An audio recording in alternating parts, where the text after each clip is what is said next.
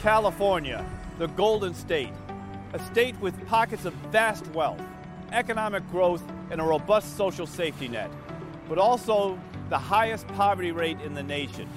That's why the Cato Project on Poverty and Inequality in California is trying to find innovative solutions to this ongoing crisis. And nothing can be done about poverty in California unless we deal with the high cost of housing and the growing epidemic of homelessness.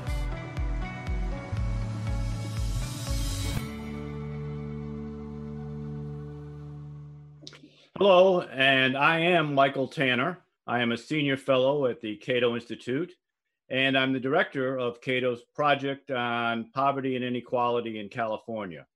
Welcome, and thank you all for coming. Uh, it's good to see all of you, at least virtually. Uh, wish we could have been there in person, but uh, as you know, travel has become something of an issue these days. Before we get into the formality of the program, I did want to take a moment to express my sympathy for all of those in California and elsewhere who are suffering with these terrible wildfires. We know there's been a loss of life and property and livelihoods, and we certainly do express our thoughts and prayers for all of you, uh, as well as for those of you suffering from this pandemic uh, and the and your families. We hope you are all safe and well. Uh, let me tell you a little bit about the Cato Project on Poverty and Inequality in California. This stems from Cato's and my work on poverty and social welfare issues over many decades. Most recently, it, it comes out of a book that I wrote about a year, about two years ago, called "The Inclusive Economy." And shortly after that came out, we were contacted by a generous California businessman and philanthropist, David Steffi, who suggested that we should be taking a closer look at your state. As you heard in the in the video, you have this yours is a state that has tremendous wealth, that has a robust social welfare system, that sees economic growth, and yet it has, and it just came out uh, most recently the other day in the latest Census Bureau numbers, still the highest poverty rate in the nation. Also, the fourth highest level of inequality of any state in the nation uh, as it was suggested, that clearly something is not working in the Golden State. And also suggested that many of the topics that I raise in my book and that Cato has worked on for decades, from criminal justice reform to education reform to the need to liberalize the labor market and make it easier for people to get jobs, all of those issues are prime topics in California. So it was arranged for us to get a very generous uh, grant through the Orange County Community Foundation. And that was the start of our project uh, to spend the next couple of years studying uh, ca- poverty and inequality in California and to come up with a series of recommendations to reforms that we think might help on those issues.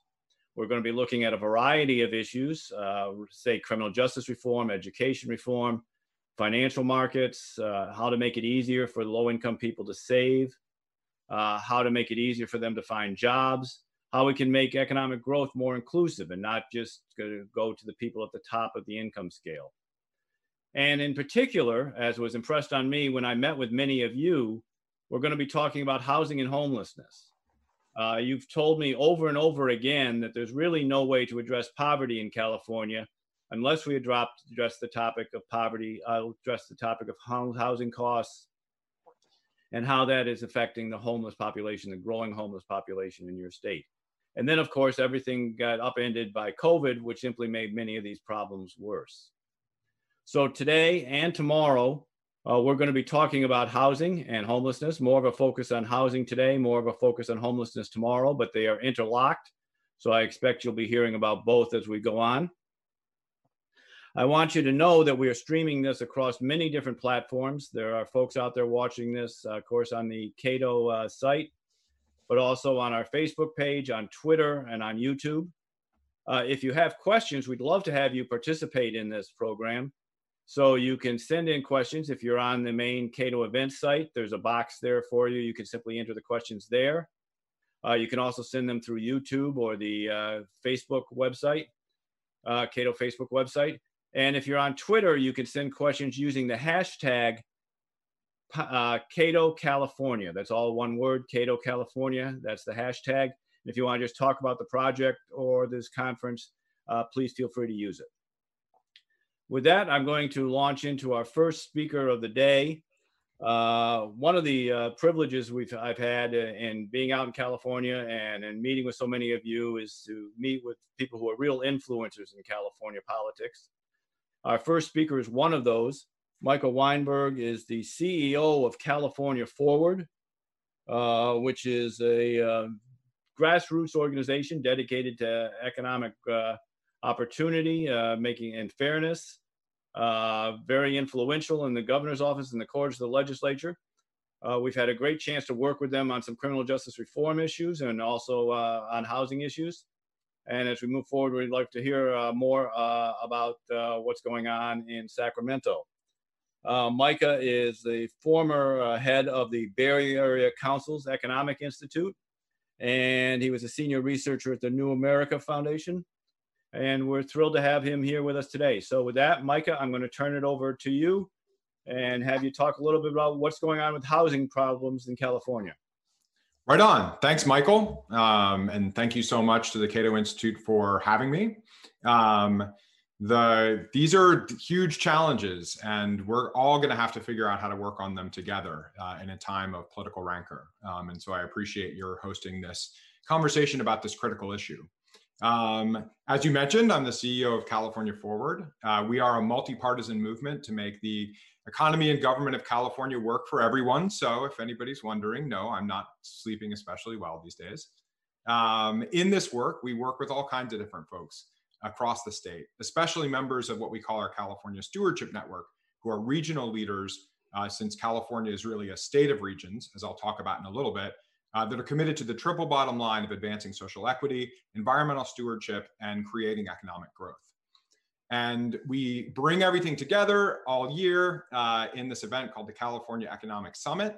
Um, I hope that you can all join us virtually for that on December 3rd and 4th, um, where we work on all these pressing challenges that the state is facing, uh, as Michael laid out in his introduction. Um, and we've had for many, many years housing as one of our top priorities. Uh, and that work continues this year. We've added a specific working group on addressing racial equity and home ownership, uh, thanks in part to the support of the Chan Zuckerberg Initiative. And it's led by folks, including someone you'll hear from later today. Um, I'm really just the warm up act for one of our leadership council members, Jennifer Hernandez, uh, who's been an amazing leader uh, in the housing space in California for many years, as well as so many other leaders of our work through the California Economic Summit. So this is going to be a bit of a landscaping presentation, which means that it'll be old hat for some and total fire hose for others.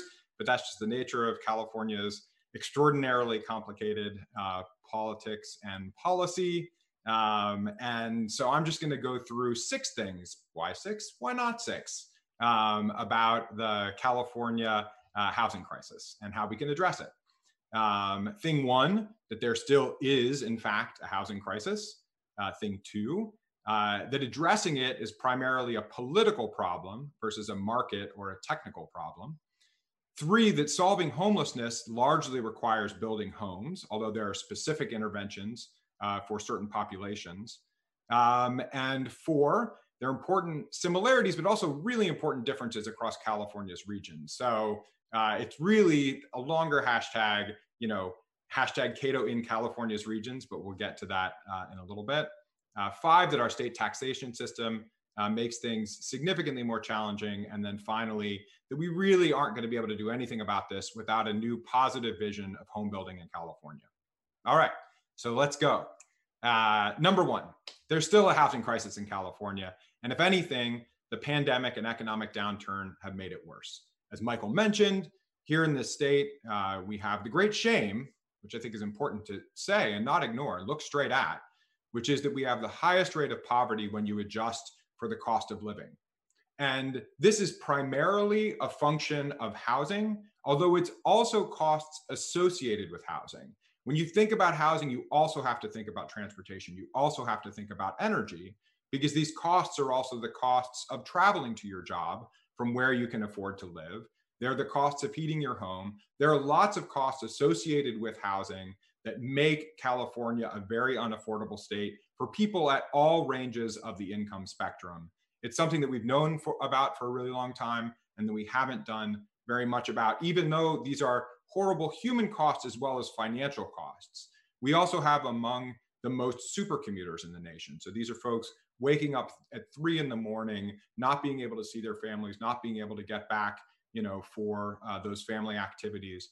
So this is a huge financial cost, but also a big human cost of not addressing this crisis.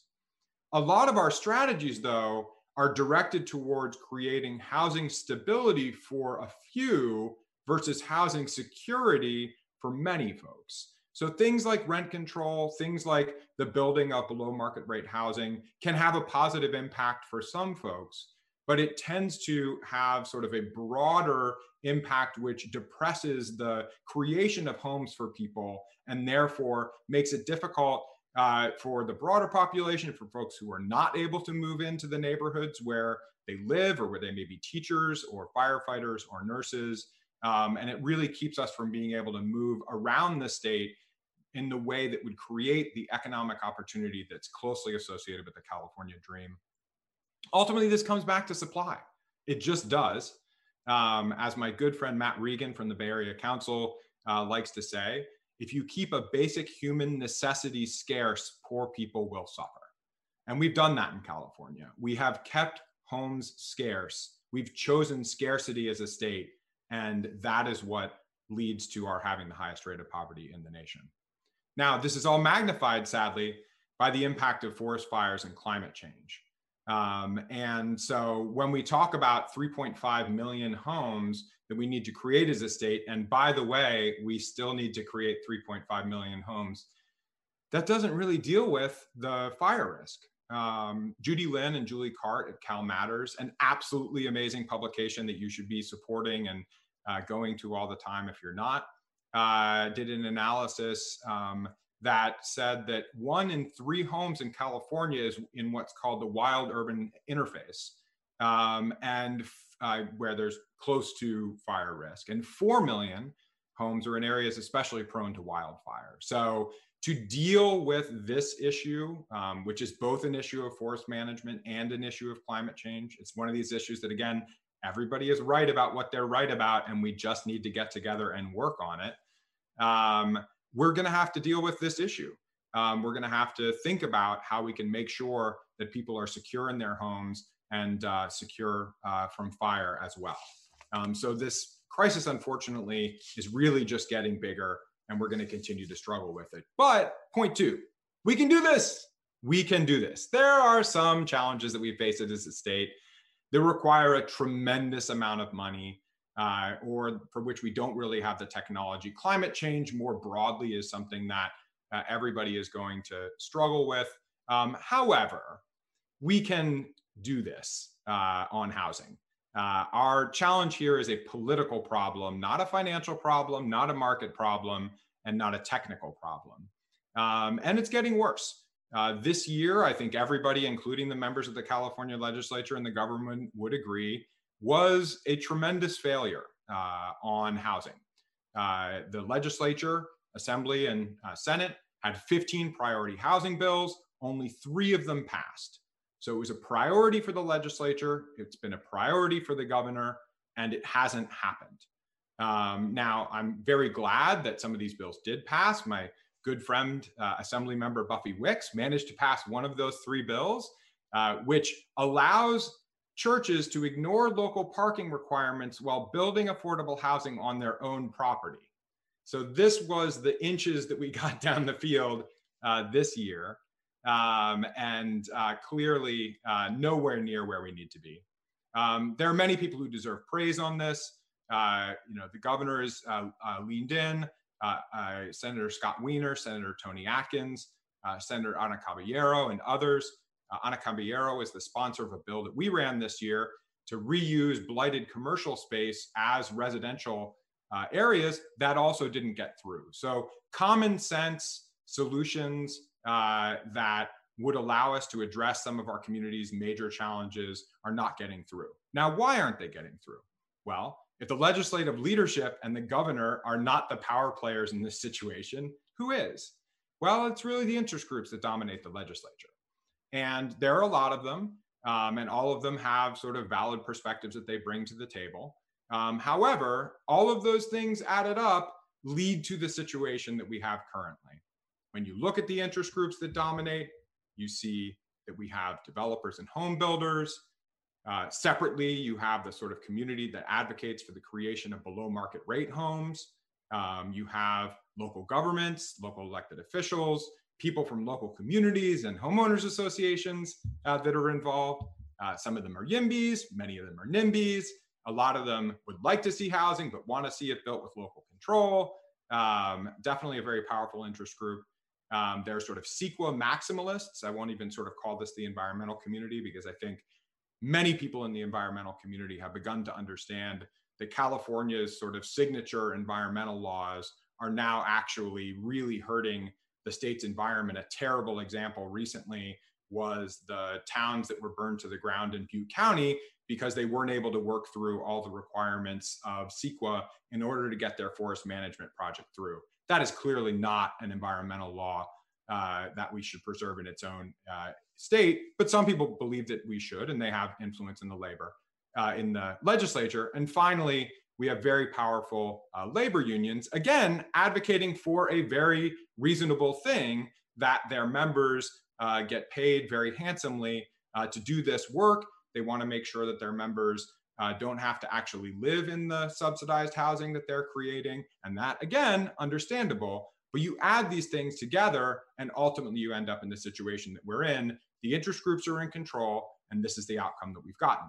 We won't get into all the sort of details, but I will say it actually got worse this year, um, where there was a deal that had been struck a few years ago uh, between the labor unions and the below market rate housing builders that they would get an exemption from the you know requirement to have essentially union labor. Um, that blew up this year, and a bunch of bills were shelved. Um, and so we just cannot run it back and expect a different result. We can't just uh, hope that things are better next year in the legislature, hope that things are better next year in the governor's budget, um, and hope that we're going to get a different outcome because we're not. Uh, we're, in fact, moving very much in the wrong direction. All right, so homelessness, as we're sort of moving through all of these very simple, very easy to address issues. Well, California has a huge homelessness crisis. Uh, something like 150,000 uh, uh, folks uh, who are homeless. Um, some of these people do uh, require permanent supportive housing, uh, maybe even lifelong mental health interventions. But many of the people who are homeless, especially temporarily homeless, because there's a lot of churn in the homelessness population, just need homes. It's right there in the word, folks homelessness, right? Solution homes. Um, and it's also really important to understand the direction of causality we talk a lot about the mental health or substance abuse challenges of people who are on the street, but largely it's being on the street that created these spiraling mental health crises versus uh, having spiral, spiraling mental health crises that p- put people on the street. So, unfortunately, I talked earlier about all of these different things the requirement to have union labor the requirement in many cases to have inclusionary zoning the requirement to follow various you know arcane and outdated environmental laws you name it you add all these things up and creating one unit of homelessness housing can cost as much as a million dollars in California. So we're essentially killing people with kindness. We are refusing to build at scale the homes that people need to stop being homeless. But we can't just stop having places for these folks to be. So, because of our attachment to the way that we do housing in California, we are choosing to build tents under freeways in my city, which is full of them, and in so many other cities across the entire state. That is not the right choice for us to make as California. However, there are some really important and really successful uh, initiatives um, Project uh, Homekey has uh, really gotten going. Uh, but there's nothing at this point that has been proposed or implemented at the scale that would be required to address the crisis, because that would necessarily include the building of these millions of homes that we need for Californians, in addition to the building uh, of permanent supportive housing and various different mental health interventions. If you want to look at a place that's doing uh, doing things right, Look at Santa Clara County. There are other examples as well. But I've just been so impressed with what they've done at Project Welcome Home there, uh, the work of Jennifer Loving and the folks at Destination Home, and so many other uh, stakeholders uh, that have really created a great model in Santa Clara County. All right, so four. Um, there are really important differences across regions. We create these states. There are these arbitrary jurisdictional lines. But LA and the Bay Area and the Central Valley, Northern California, the Sierras, the Inland Empire, San Diego, Imperial County, these are all very different places. And so, if Cato and others really want to understand how to have interventions that are really going to work in California, we need to understand that the, the regions are very distinct. There are lots of examples of this. Happy to get into it. Um, we just did some really important work on creating a regions up housing agenda for California, uh, generously funded uh, by Wells Fargo, who's also an important partner of ours in this work because they're such uh, a big funder of uh, mortgages and a charitable funder of subsidized housing and uh, so many other areas. And this Regions Up agenda needs to address the fact that there are places that need more jobs near their housing. There are places that need more housing near their jobs. There are places like the Bay Area where essentially, if you permit it, it will be built. If you allow it to be built, it will be built. There are other areas where the market conditions don't have uh, that kind of an impact. You can sort of lay out the red carpet, and given the kind of current situation in California, things aren't going to be built. So we often hear about how we don't want to have a one size fits all housing policy in California, and we don't. We need to make sure that the housing policies um, that we're tailoring aren't just working for the Bay Area or just working for uh, LA, but are working for the entire state. Unfortunately, what we end up having is a no sizes fits anybody housing policy. So I'd really like to see uh, legislators from across the state come together and build a package. Maybe it's different rates of inclusionary zoning in different areas of the state. There are lots of different examples of this. Um, that really would be regions up that would really respect the distinctiveness of the different regions of California Finally, though, something that is great in all the regions of California that we should promote more broadly are accessory dwelling units. You'll probably hear more about those um, as this goes on. Uh, but these are basically the you know backyard cottages that can either be for members of your family, they can be uh, for people that need to move into a particular area. Uh, tremendous success in a lot of places, including Portland, Vancouver, and so on. Uh, and we've had some movement on that, uh, led by the Casita Coalition uh, and others uh, to get those types of unit built in California. But it's all of the above. It's luxury housing, so called. It's subsidized housing. It's multifamily housing. It's you know large apartment buildings. It's single family homes. It's all of these things that California needs um, if we're really going to be successful in addressing this, this crisis across the regions in our state. Two more quick things. Ah, because there's just not enough things, right? Um, so California's taxation system, it makes this problem way worse. We hear a lot about like, you know, are California's taxes too high, too low? Um, there's a lot to say about that. That has a little bit to do um, with what your values are in terms of what you want to see there. But we all should be able to agree California's taxation system is I'm going to use a technical term here, worked for a think tank for a while, super messed up, extremely messed up. We, um, there are generally speaking, maybe a dozen people, including my uh, good colleague Fred Silva, who actually understand how the, all these different pieces fit together. Uh, there are lots of different types of like there are different types of sales tax that are calculated differently. Different jurisdictions have different percentages of different types of taxes that they get based on these like weird arbitrary factors that were negotiated a while ago. Um, we're at sea in complexity uh, here in California, and complexity is not the friend of equity because people can't navigate these extraordinarily Byzantine systems to get the types of outcomes they want. So it's complicated. Um, however, uh, one of the things that you look at is does a city have the financial incentive to build housing? And one reason why they might uh, would be if they get a larger share of the property tax that this housing creates.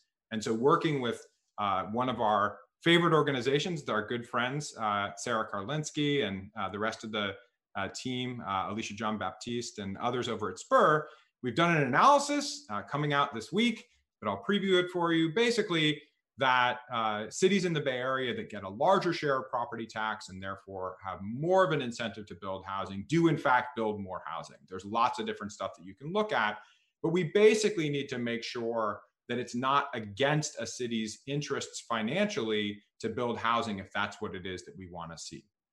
All right. So, um, again, a lot of landscaping, but but I want to conclude on before we move into Q and A, uh, something positive, um, and that is that, boy, oh boy, do I love white papers. Um, I love research. I love analyses. That's just who I am. And these types of white papers and analyses um, are going to convince newspaper editorial boards. They'll convince various elected officials. They'll convince opinion elites, but they're not actually an effective mechanism for moving the public dialogue. We need people in California to be hopeful about the future again.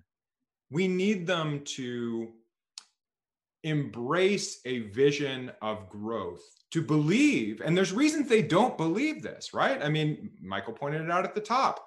The economic growth that has happened in California has gone to the top of the income spectrum people need to believe that and we need to create the outcomes that will uh, you know have them credibly believe that growth in their communities is going to benefit them that they don't need to be afraid of that duplex or that triplex uh, that's out there we need to change the public dialogue in california to get people to embrace growth in their communities we can't just take these white papers and there's a huge stack of them right now and hit them over the head. And ultimately, we're not going to be successful in continuing to try to do this at the state level over the objection of localities. We need to have these dialogues in our communities. We need to have these dialogues as a state, and we need to embrace a positive vision of home building in California in order to really address these shameful things about our state. So that's a lot of stuff. Mr. Tanner, uh, but uh, you know, uh, hopefully that'll that'll kick us off um, for this morning, and uh, happy to to have a dialogue uh, about about all this uh, for a few minutes before we keep the conference going. Well, thank you very much. Really appreciate all of that. I hope people were taking notes because I don't think I've got all all six or eight points memorized quite yet but we really appreciate it. That was that was absolutely perfect for opening this up. Uh, we do have some questions. I do want to let people know again the ways to uh, to ask questions. If you want to be part of this, if you're on the main Cato site, you can simply use the box provided and send in your question that way. Uh, also, there are ways to send in your questions on YouTube and the Cato Facebook page. If you're using those, uh, just use the usual way of making your comments. Uh, and if you're on Twitter, you can send in your questions using the hashtag Cato California. And with that, I do have some questions, and I want to start off with one that was asked by a couple of people, Jane Johnson and Paul Raish, among others, uh, who wanted to know about Prop 13. You talked a little bit about the uh, the taxing question, and to what degree does Proposition 13 affect housing? In particular, does it discourage cities from building housing because commercial properties are more valuable? To some degree, people living in a city uh, are an expense, and businesses in the city where people can come in and shop, spend their money, get sales to spend their sales tax, and get out are, are an advantage. So, how does that impact uh, uh, housing in California? Well, you laid it out. You laid it out pretty well in the question. Um, you know, when you uh, the challenge becomes if you permit this housing and your property tax doesn't grow over time, the services necessary to support the housing do grow over time. So cities are put into this you know fiscal bind where they have this disincentive to create housing whereas they have an incentive to permit commercial property uh, which is cheaper in terms of services and also tends to be more remunerative uh, in terms of uh, the um, income that it'll bring into the city. We've got a ballot uh, measure uh, uh, coming up here, Prop 15, uh, that would make a change such that the commercial property, it's more complicated, but would keep appreciating.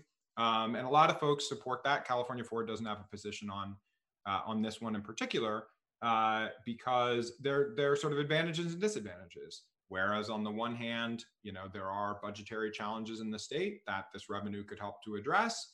This would be raising uh, tax on businesses uh, in an economic downturn, and many of those businesses would be small businesses because um, they are, you know, leasing from larger businesses hmm. uh, that would have their property taxes reassessed. So it's it's it's challenging, and really what we need is Prop 13 reform generally um, that make sure that we don't get in the situation we were in the past. People can stay in their homes, um, but we don't create these terrible fiscal disincentives for cities to build housing. Another question that I've gotten uh, several versions of uh, from Richard Ryder, uh, also from Christina Marie on Facebook, and a couple of other places has to do with the fact that census reports people are actually leaving California for, uh, I believe, the first time. Yeah. Uh, and they're also leaving the cities and moving more uh, out from this, the city core uh, since they we have more work from home type of events. How is this going to affect the, the cost of housing? Uh, and uh, I have a sort of a follow up on that, but why don't we start with that? Okay. Well, and I'll, all these things I was instructed by your staff to answer things quickly. All of these things really are like our answers. But um, one of the really important things to understand is we talk about, oh, rich people are leaving California. No, lower income people are leaving California, right? We're creating on net more wealthy people in California and fantastic. That's wonderful, right? However, it's the lower income and the middle income people that are priced out of our state that are moving to Texas. Immediately, their GHG emissions go through the roof. So it's not a good, uh, you know, situation to have folks leaving the state. Um, yeah, there is uh, building in, you know, suburban and exurban areas uh, in California. And there's also a lot of building for and demand for uh, building in in urban areas. Um, it's a really interesting set of questions around how much will the trends of COVID around telework persist? But one thing that I did look at is that for the first time in basically forever, the um, San Francisco Bay Area has had a net job loss in information technology um, that has recovered a lot more slowly than a lot of the other industries that took a big hit early in COVID, manufacturing, construction, and so on. And so California can't take its prosperity for granted. If we don't have places for people here, they will not um, create the companies here. They will not create the prosperity here. They will not, uh, you know, continue to create these vibrant communities here. And it is it is a real challenge, but it's a different challenge than we hear a lot of times in the partisan dialogue. Sort of a corollary to that is a question from Anthony and then some others that have come in on that if you build more housing, doesn't that just mean more people will move to California and you'll simply be chasing your tail uh, in that regard? You'll you, you're never going to outbuild demand, and, uh, part of that is why should right. California take everybody in? Why do people have a right to live in California uh, if they can't afford it? Okay, so I, am anti. I, I feel like, with all due respect to the questioners, it's a little bit of a defeatist attitude, right? Yes, there is some degree of induced demand from, uh, you know, the creation of supply. Um, however, uh, supply and demand still works in this area, right? I mean, this is a group that I can talk about white papers with, um, and I'm happy to provide all of them, uh, you know, in follow up. But the increasing in supply uh, does bring down prices. We've seen examples of this recently in Seattle with their uh, rents going down, and this was before the COVID crisis. You know, you can look uh, all around the uh, the uh, the nation and the cities that built more, you know, have more affordability. but why are we even asking? Like, does someone have a right to live in California? Right? Like the the I, I mean, so I, like many other people, I'm from uh, the West Virginia part of Ohio, right? And I moved, uh, you know, I came out and visited some friends in California, and I'm like, hey, this is an awesome place to be. I would like to be here. For me, California, like even like means welcoming right? Like the California dream is a little bit different than the American dream. I feel like the American dream is a dream of stasis, right? It's a dream of like, let's get that house, let's get that white picket fence, let's get that 2.5 kids, right? Um, whereas the California dream is really a dream of dynamism, a dream of coming here as first generation immigrants, coming here um, as farm workers, coming here and creating a better life for our families. Also, side note, I hear a lot of these objections from folks about like, why, you know, why do we need to build here? Like, and often they're from people in neighborhoods, including the neighborhood that I live in, that is essentially preserved in amber since I was born in 1976, right? There are 4 billion more people in the world than there were then. 4 billion to almost 8 billion. Some of them are going to have to be around here. So let's build some homes for them. All right. I like that. I like that. That's pretty good. Uh, all right. Let me just ask a little bit about the size of the shortfall in housing. Apparently, there's some debate on this. Most people, including myself, have often cited the McKinsey survey, which says we're about you're about three and a half million units short uh, of what's needed. But uh, some people uh, have, uh, Tom Rubin and others have suggested that the Embarcadero study suggests it's only one and a half million. And uh, which is right? And how big a difference does it make? Who is right? Who cares? Let's build a million and a half and then talk about it, right? Like, we're not building the million and a half homes, right? I mean, this is this is one of the interesting things. Uh, you know, California Forward actually uh, commissioned the McKinsey study um, you know, several years ago uh, that informed, uh, you know, Governor Newsom's uh, initial plans around housing. But it really doesn't matter that much um, because if we all agree that we need to be building, say, at least a million and a half homes, let's get with that program rather than debating how many millions it is. I actually think 3.5 is low you know, I mentioned earlier the, you know, immense challenges that we have uh, around the wildfires. Um, you know, I actually do think that there's a lot that we can do around forest management that can make uh, the wild urban interface um, uh, safer to be in. I don't think we can just give up on the third of California uh, homeowners that live in the wild urban interface. But ultimately, we're going to have to do something about the 4 million homes where at high fire risk, right? So let's let's not quibble about how many millions. Let's just start building millions. All right, let's uh circling back. I have a question from Luke uh uh circling back to the Prop 13 issue. Uh how much does that create a problem because it incentivizes people to stay in their houses and not move or not downsize? So you have a lot of elderly folks in big houses that they really don't uh, utilize anymore, but uh, they're they're incentivized to stay put. So some, so like like everything else, it's complicated. Hashtag California. Um, there are certain exemptions where homeowners over a certain age can bring their Prop 13 like assessment with them when they move and so on. And it does have an impact. You do hear about these Prop 13 prisoners. In some cases, you only have like a 60 day window to, you know, keep, take your uh, property tax with you. But ultimately, the problem is less on this Prop 13 and more on there's no place for them to move, right? It's not like there are a ton of bungalows, right?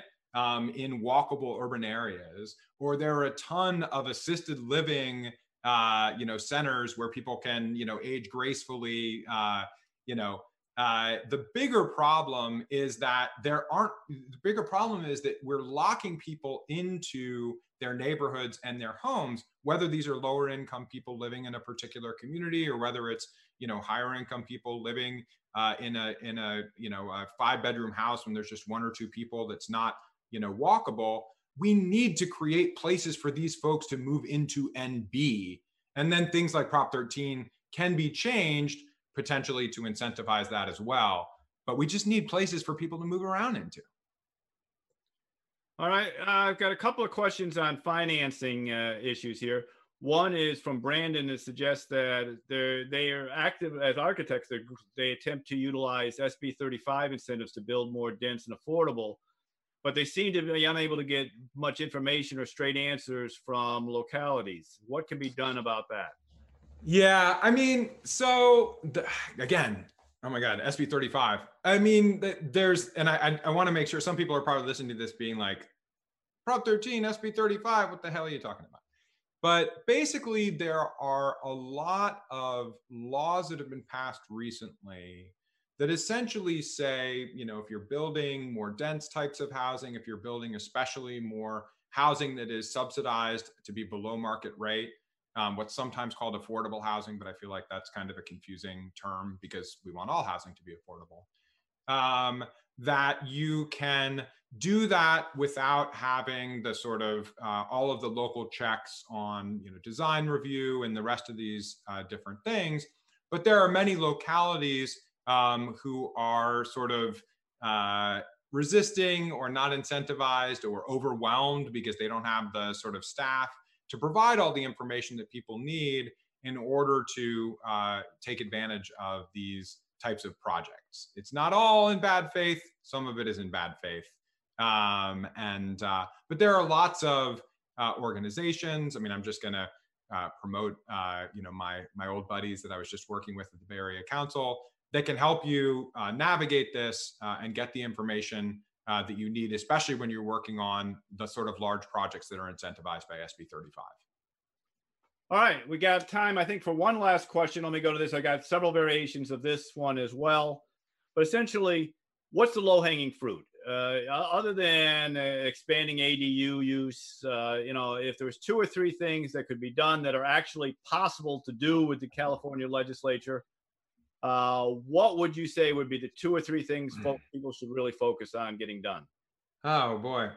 Um, well, I mean, you know, I think ultimately, I don't know if this is low hanging fruit so much as just things that need to happen um, we need to have a sort of rapprochement and reconciliation among the different members of the interest group where they sort of understand that, look, government can't be a suicide pact, right? Um, and it sort of is right now, right? We have all of these, you know, people unwilling to uh, to give an inch, um, and so that's something that I think very much uh, needs to be done.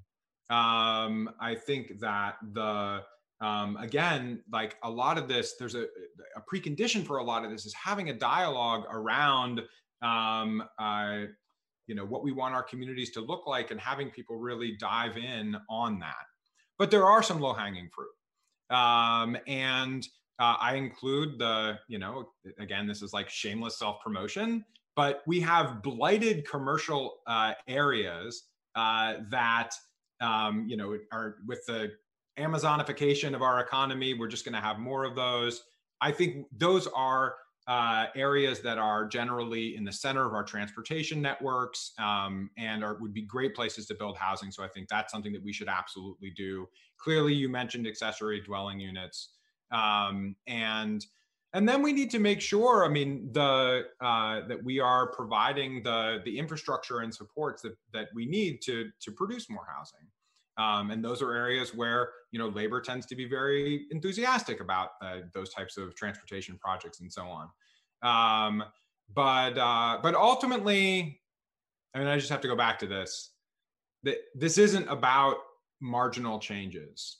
This isn't about hoping that the next legislative session is better.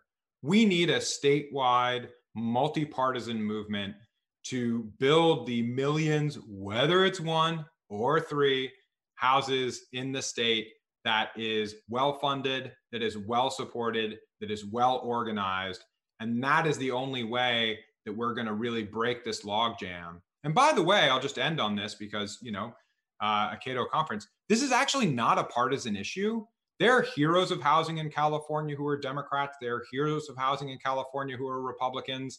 There are Democrats and Republicans and decline-to-states and libertarians. I have to say that in this audience because there are some libertarians out there but you know they all have their sort of interest groups that they're attached to you know, but there are people in different parties that have uh, provided some political courage here. And we need to support them. We need to create the movement outside of the legislature that supports the folks that are trying to make uh, progress in there. And ultimately, this is something that may not be effectively resolved through the legislative process. So, lots more to say, but thanks for having me today. Um, and uh, really appreciate the opportunity to kick off this conference for you. Well, thank you, Micah. We really appreciate your doing that, and we appreciate all that we've been able to do with you, and we continue to look forward to, to working with you in the future on this and other issues. All right, we hope everyone's enjoyed this session. We're going to take a 15 minute break. Uh, the next session on barriers to affordable housing will begin at 11 o'clock Pacific time, 2 o'clock Eastern time.